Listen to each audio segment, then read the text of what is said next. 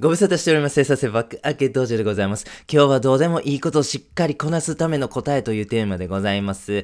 はい、各分野ソムリエを用意しようということでございます。なんのこっちゃというお話なんでございますね。はい、このコンテンツを作ってる現在、えー、2021年なんでございますが、えー、間近に衆院選挙ですね。これを控えております。はい、衆院選挙ですね。僕たち有権者の一人としてですね、ぜひ投票すべきだとは思うんです。ございますが、この選挙一つ、この投票用紙にね、名前書いてこう投票する。これだけ、このね、え簡単な作業の中にも僕たちはやらなあかんこといっぱいございますよね。支持政党どうすんねんとか、誰に投票すんねんとか、え、プライマリーバランス規制、何それ、それどうなん？あった方がいいの？なかった方がいいの？とかね。いろいろ考えないといけないんでございますよ。これね、正直どうでもいいことですよね、衆院選挙ね。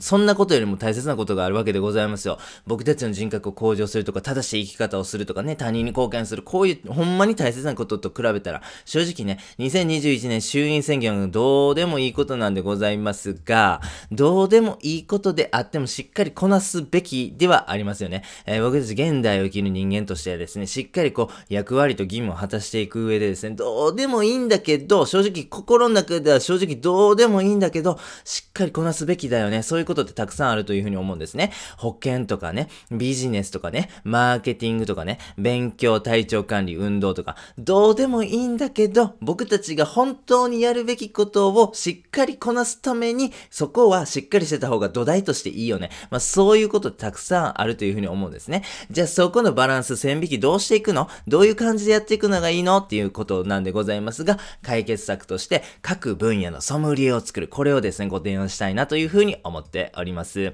はい、ソムリエなんでございますが、辞書的な定義からまずいきますね。レストランで専門知識を持って客にワインを選定提供する給仕人ということでございますね。ということで、ちょっとね、その定義とは外れるんでございますが、何か自分の専門分野を誰かに他人に提供する、そういう意味においてソムリエという言葉使いますね。ということで、ぜひですね、皆様各分野のどうでもいいんだけどしっかりした方がいいよねということに対してですね、ソムリエをぜひ用意してほしいんですね。例えば政治経済であれば藤井聡さんをソムリエと任命しようとかね、お金のソムリエであればリベラルアーツ大学ね、これ YouTube チャンネルなんでございますが、ぜひですね、皆様登録してくださいね。ね、こんなね、末端 YouTube チャンネルを見てるぐらいなら、ぜひね、今すぐリベラルアーツ大学を見てくださいという感じなんでございますが。はい。とかね、あとね、山崎はじめさんですね。初心者でもこのね、あの、株式投資とかね、えっ、ー、と、インデックス投資をね、わかりやすく教えてくれるね、方でございますね。こういう方を、えー、ソムリエとするとかね。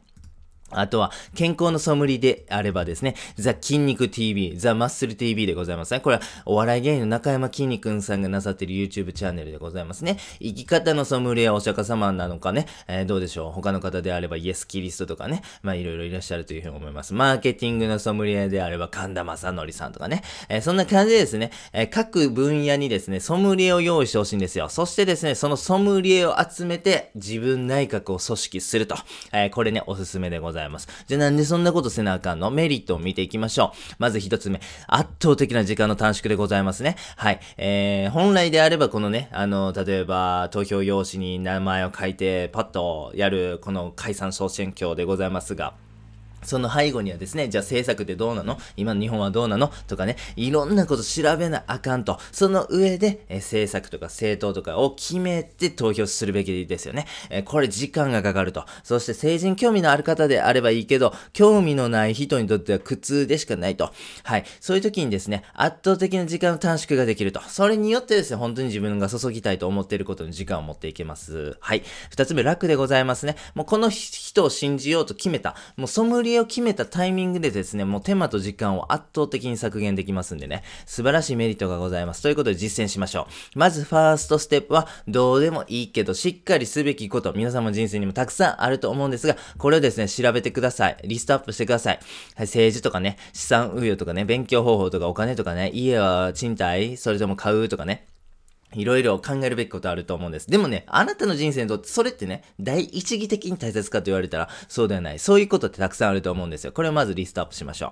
二つ目のステップは、ソムリエを調べるということでございますね。その、えどうでもいいことに対してですね、えー、専門的な知識を持って発信している人がいるわけでございますよね。そのソムリエを信じてください。そしてソムリエを任命しましょう。あとは信じるだけでございます。はい、ということでぜひですね、えー、簡単だというふうに思います。ソムリエを信じ、えー、任命して信じるだけでございますからね。ただこのポイントを守っていただけないと、ちょっとこのね、内閣がね、腐敗していく可能性がございます。はい。まず一つ目のポイントは、ソムリエこそしっかり選定するということでございますね。時間をかけて、ある程度ね、ここはね、申し訳ないんでございますが、ちょっとね、時間と手間をかけてですね、ソムリエを選定してください。このソムリエの選定を間違ってしまいますと、もう、もう、ベクトルがね、ああらぬ方向に行ってしまいますからね、こここそしっかりしてください。そしてですね、ソムリエ定期的にチェックしてくださいということでございます。ざいますソムリエも人間なんですね。ということは人間イコール煩悩を持ってるということでございますよ。なんかね、そのソムリエに認定した時はこの人めっちゃええやんと、この人はもう頭はキレッキレやなというふうに思えるんでございますが、